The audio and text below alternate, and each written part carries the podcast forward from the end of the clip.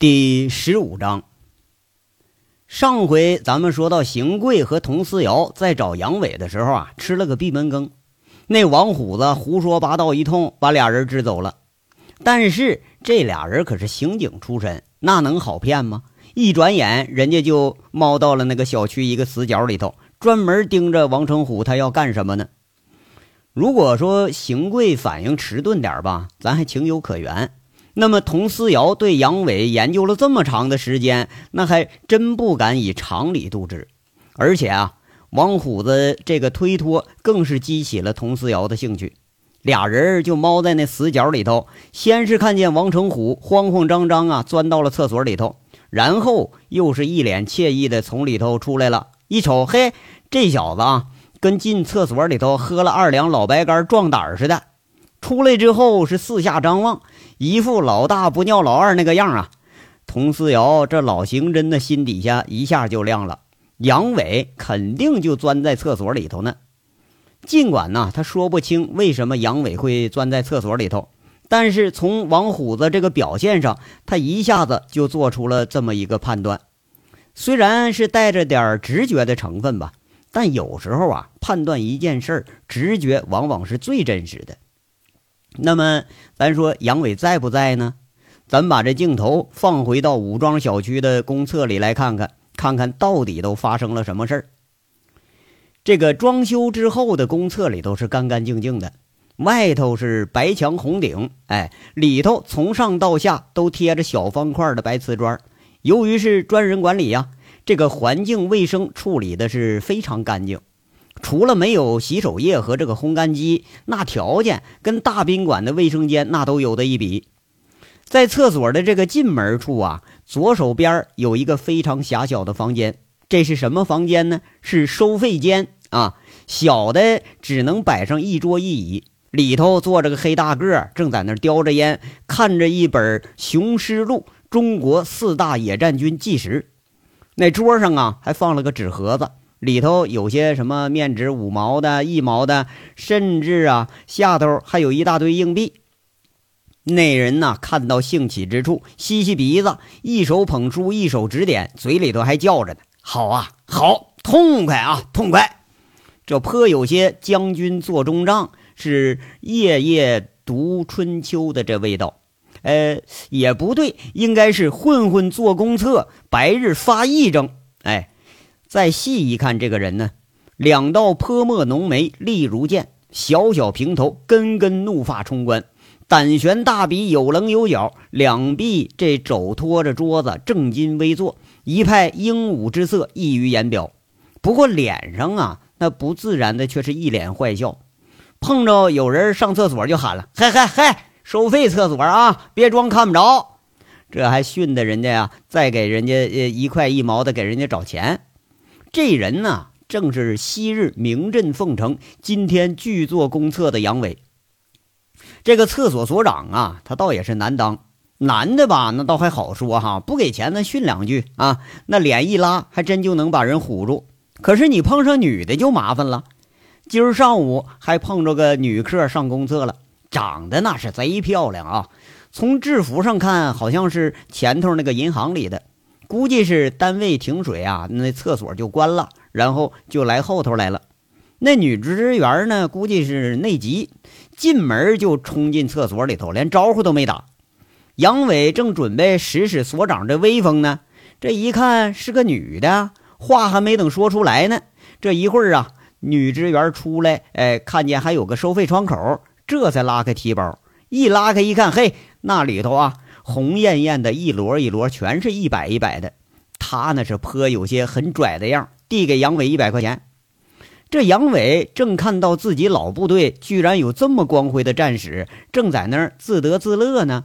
一看那么大个面额啊，再看大面额后头是一张美艳如花，哎，他这是个美女呀、啊！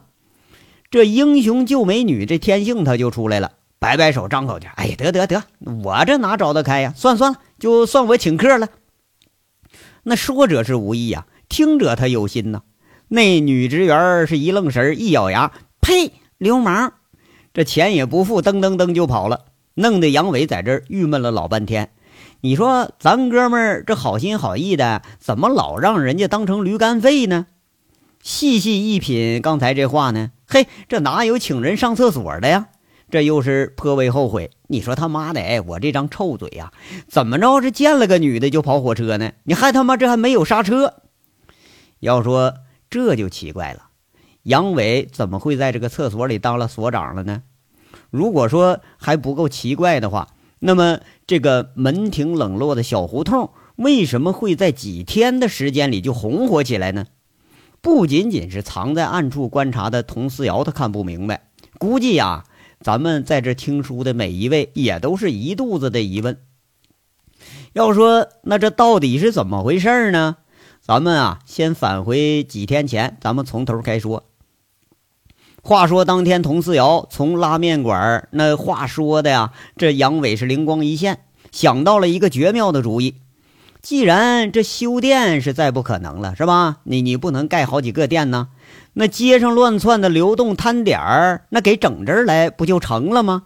全市这流动摊点儿怎么着也得有个千八百家的吧？啊，早出晚归的，让那个城管免得乱窜。哎，你说钻这儿来多好啊！一下就把这整个琳琅满目的小吃胡同给你形成了。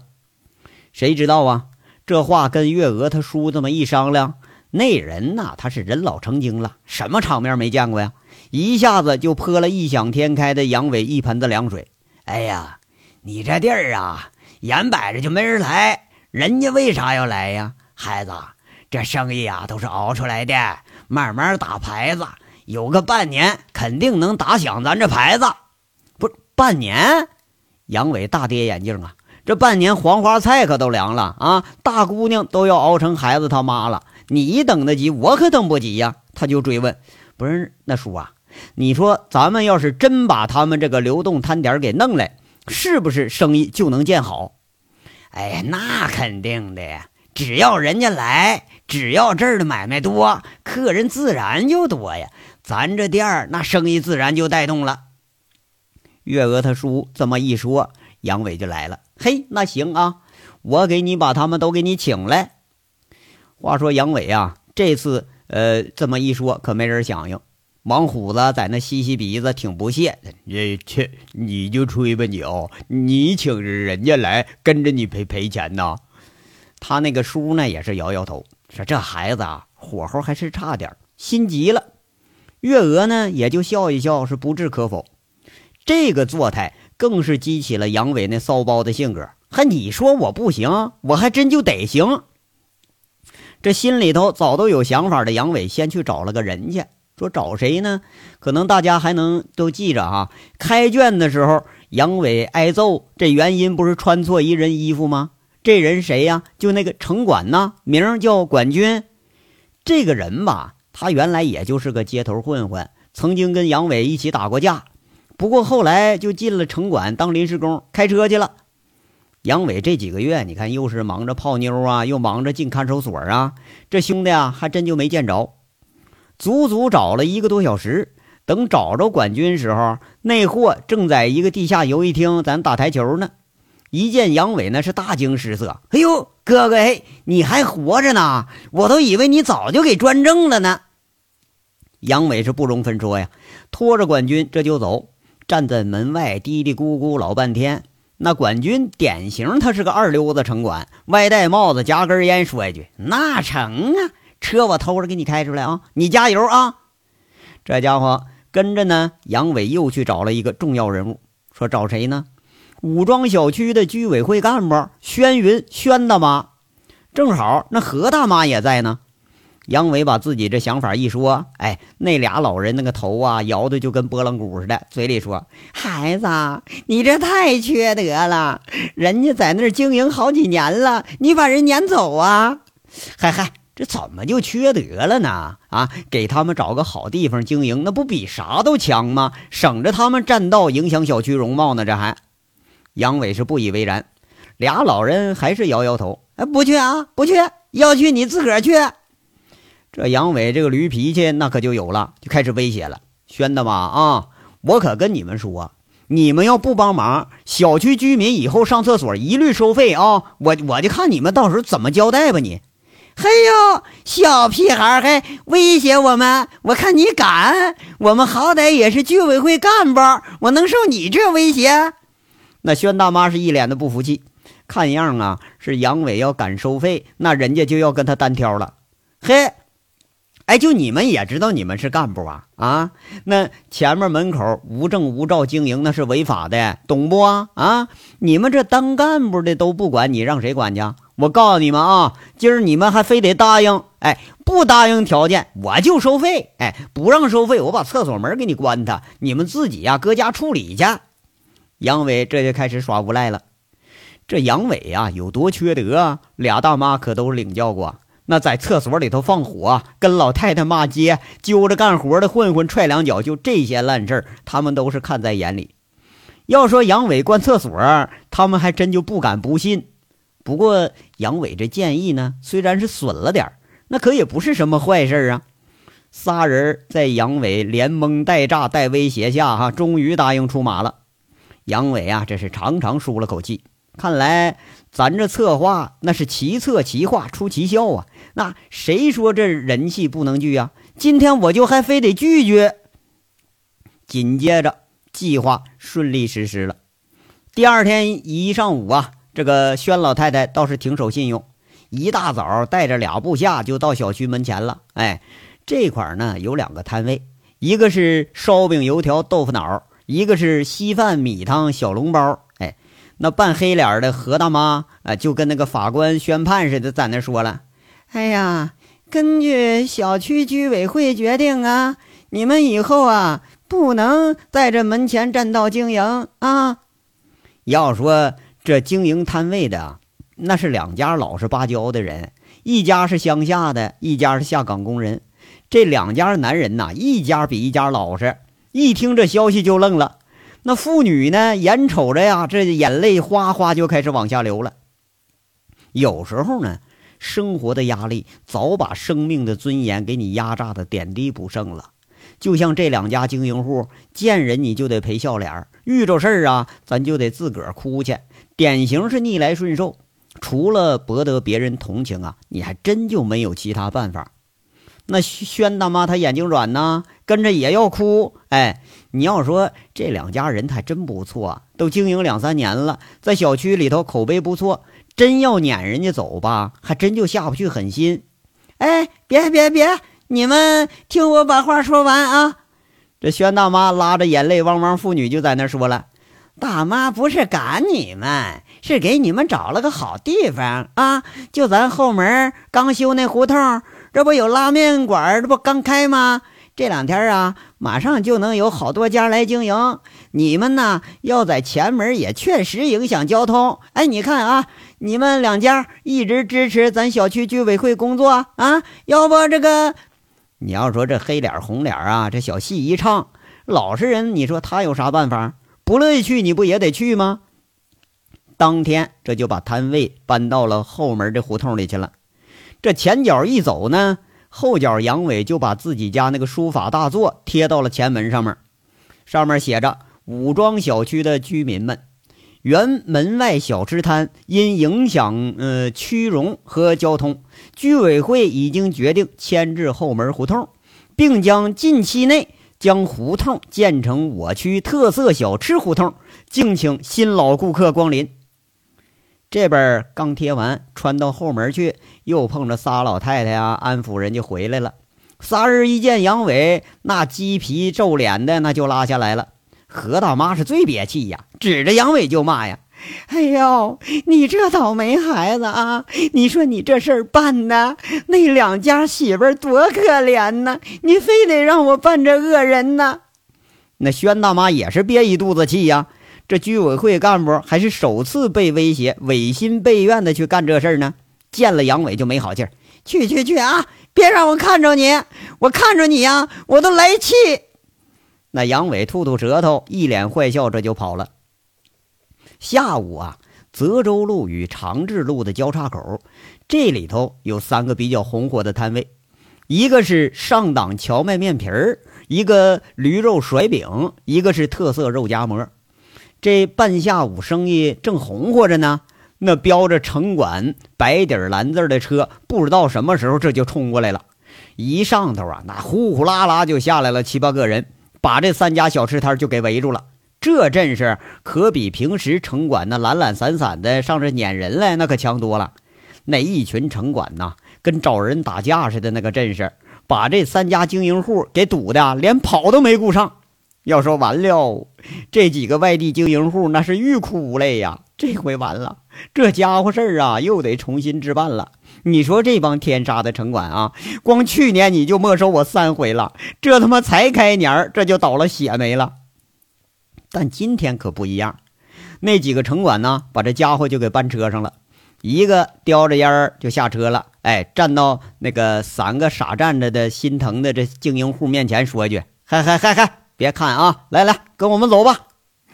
哎，那东西都没了，还耍人啊？还有没有田里了？看样啊，这是个上党地区来的老土疙瘩，那一嘴土话。嘿嘿嘿，说什么话呢？我们不是没没收你东西吗？我这是给你们找一个正规经营的地儿，省着你们一天呢，跟他妈打游击似的，这神出鬼没的还。走走走。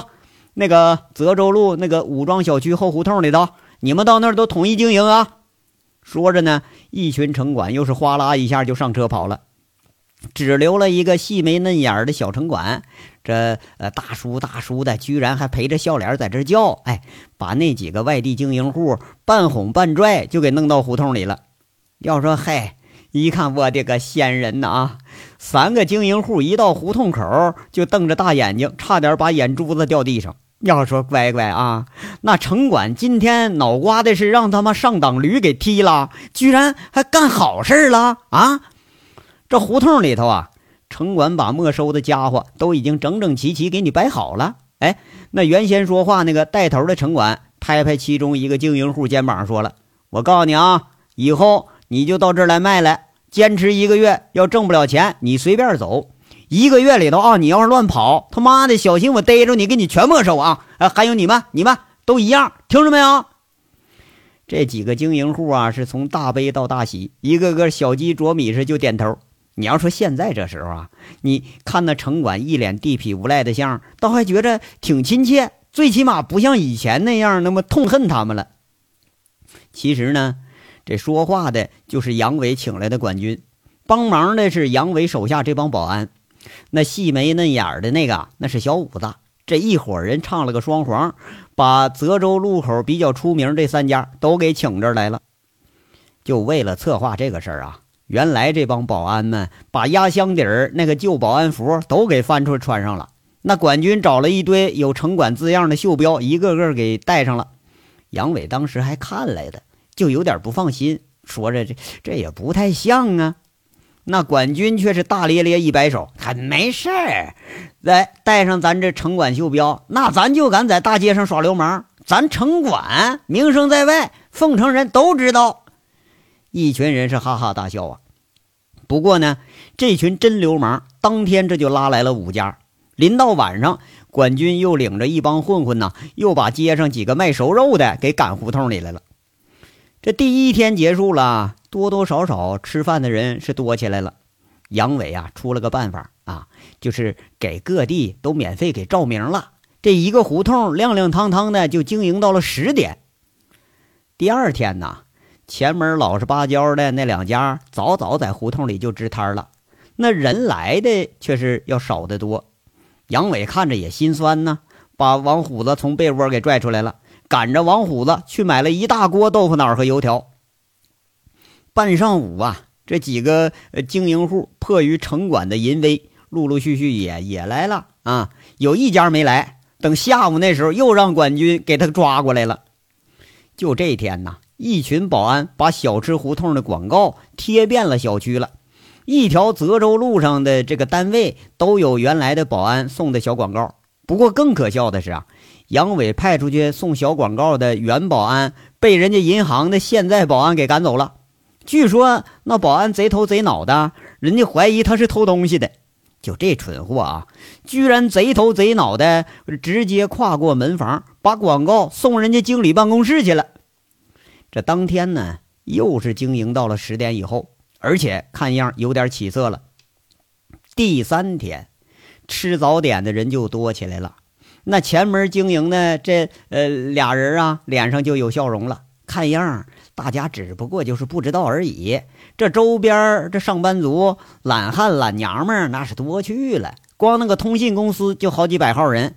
这些人呢，多数早上都起晚，根本顾不上吃饭，那都是半道上啊偷跑出来吃早饭。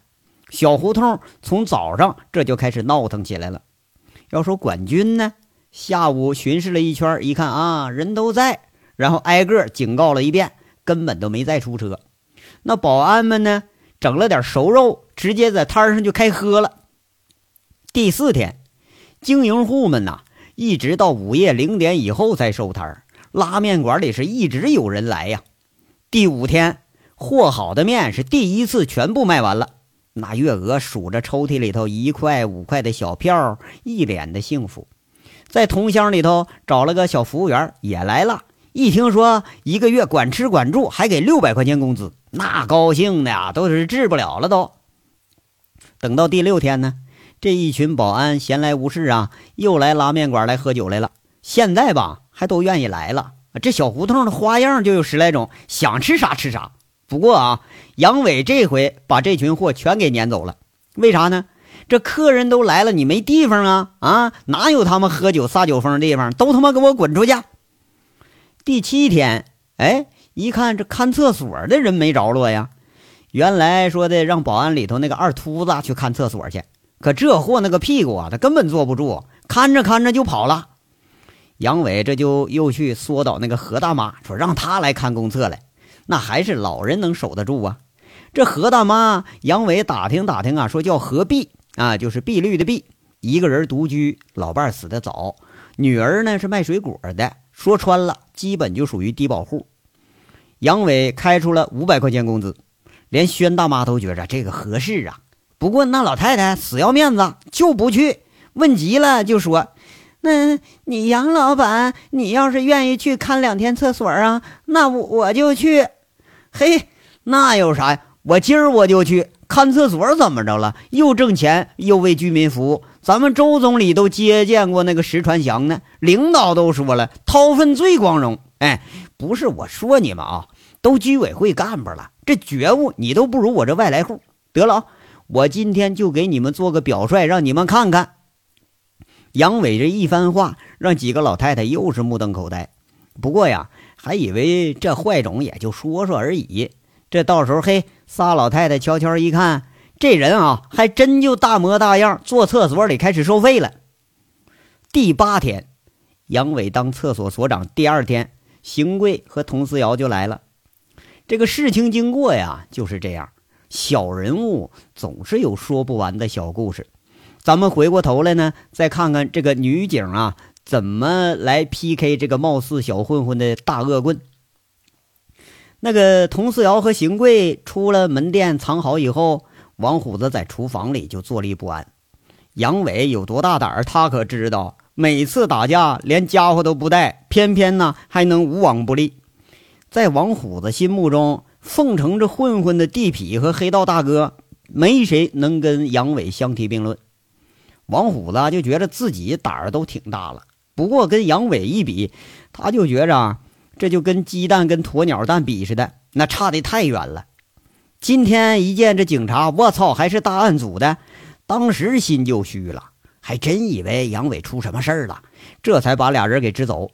过了一小会儿，王虎子探头探脑的看看四下，也看不着这俩人啊，这才贼头贼脑的钻进了那个收费公厕里头。王虎子一进门，杨伟抬头正准备提醒一句呢，哎，入厕交费啊。这一看是那王虎子呀，张嘴就骂开了。嘿，我说你这个懒驴上磨，你屎尿就是多啊！你怎么老上厕所来钻着你偷懒呢？给我滚啊，回干活去！哎呀妈，哥呀，哥哥，坏坏了，坏了！警察来抓你来了，你你赶紧跑吧！王虎子是一脸惊慌失措，说着话就钻进那收费的小间了。什么什么什么玩意儿？说说清楚点。杨伟看着王虎子冲进了收费小间，就没好气儿在这问着：“哎呦，刚才一男一女俩警察大案组的找你呢。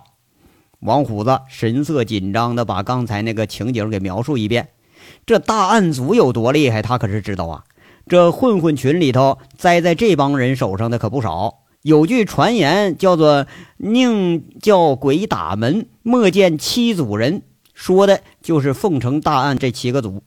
等闲时候人家都懒得找你，一旦要找着你，肯定你就是犯大案的了，这就等于说鬼叫门了。要是什么意思呢？没好事啊。杨伟一听沉吟了几秒，在这问着，那人走了多长时间了？哎呦，有有十来分钟吧。那就问你一句，完了就没再问呢？哦哦，对啊，就就问一句，完那女的就不问了。哎呀，蠢货！杨伟这经过一听，他算是明白了，这明显是探路设套呢，就虎子那个心机都写脸上呢，这十有八九啊是在周围布控了。当年军警联合围剿东突分子的时候，他当过现场指挥，对这一套他是相当熟悉。那就说一句，虎子，去外面看看去啊，等一会儿私下找找，如果那俩人还在，就把人家给请进来。哎，跟人家说实话啊，就说我就在这儿看厕所呢。哎呦，哥哥呀，你要投案自首啊？王虎子是大惊失色呀，滚，投个屁案投案，我就没犯案子，我投什么案呢？杨伟不耐烦的把王虎子就给赶出去了。王虎子一看杨伟笃定的那个样子，自己倒是放心了啊，一看样应该是没事，这才出去了。要说那是真没事吗？其实不然呐，越是经过大事的人啊，在遇事的时候比平时还是要沉着镇静。杨伟他就是如此，越是危险的时候反而是更显冷静。杨伟看着王虎子出了门，重重地坐在椅子上，这脑子也转的是飞快呀，仿佛当年进入临战状态一样，几件呃没了的案子在他脑子里飞快的一捋。如果说出事了，那就是刘和平的案子，不过好像不对呀，刘和平也没胆告咱呢，那季美凤应该也不能告，那个张民生那光盘还在自己手上呢，他更不敢告啊。难道这还有其他事儿？莫非是金刚说出了自己私藏枪支的事儿了？那枪就用过一次啊，而且还没开过火。年前回村的时候，这不早都埋到顺王村里了。这事儿就自己知道啊，要不说那谁都没治啊。那么要说还是其他的事儿，好像其他事儿也够不着大案组上门啊。杨伟这时候是神情肃穆，看似冷静，其实啊也是止不住有点心惊肉跳。要说跑吧，很简单，只要不是荷枪实弹的武警来包围，他都有把握跑。问题是跑了以后，那可就上了黑名单了，万一要犯了事儿，一通缉，那可是正常生活可就没了，只能往国外咱窜去了。刚刚瞬间他做了一个比较明智的决定，让虎子把公安请进来，因为他判断说，如果有事儿的话啊，公安绝对不会轻易的放弃。他这个想法是啊，小案子吧，你抓我，我就蹲两天也就拉倒了，真要揪出大案子来了，最有可能的就是那支没开过火的五四式手枪，真要查枪了，我抵死不认。哎，你们抓不着证据，你还能怎么的呀？就说咱那是把玩具枪，反正又没开火呢。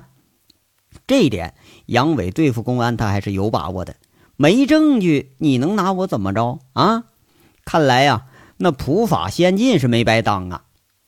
时间是一点一点延续着，一分钟两分钟，小屋里的空气是越显紧张，紧张的自己都能听见自己的心跳。这个时候杨伟那懒散的神情有点变了，眼眸子里能看到一闪而逝的金光，仿佛见到了猎物的猎豹一般，浑身的精气神渐渐提到了极致。这一章到这儿就说完了，下章稍后接着说，感谢大家的收听。